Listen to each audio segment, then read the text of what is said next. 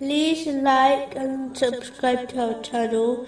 Leave your questions and feedback in the comments section. Enjoy the video. Moving on to chapter 71, verses 8 and 9. Then I invited them publicly. Then I announced to them and also confided to them secretly.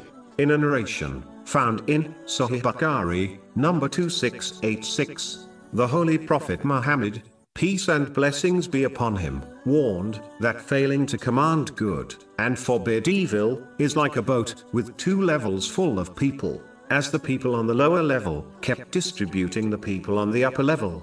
When passing them, they decided to drill a hole in the boat so that they could access water directly, without distributing the people on the upper deck.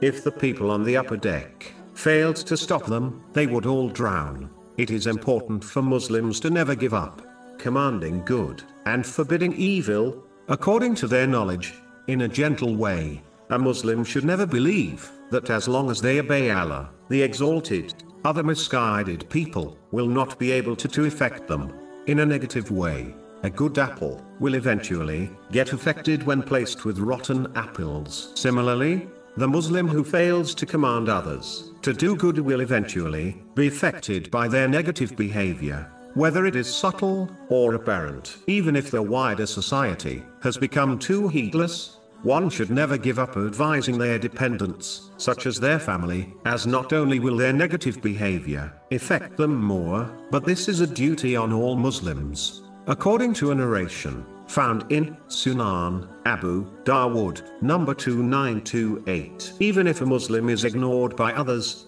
they should discharge their duty by persistently advising them in a gentle way, which is supported by strong evidence and knowledge. Only in this way will they be protected from their negative effects and exempt on the day of judgment. But if they only care about themselves and ignore the actions of others, it is feared that the negative effects of others may well lead to their eventual misguidance.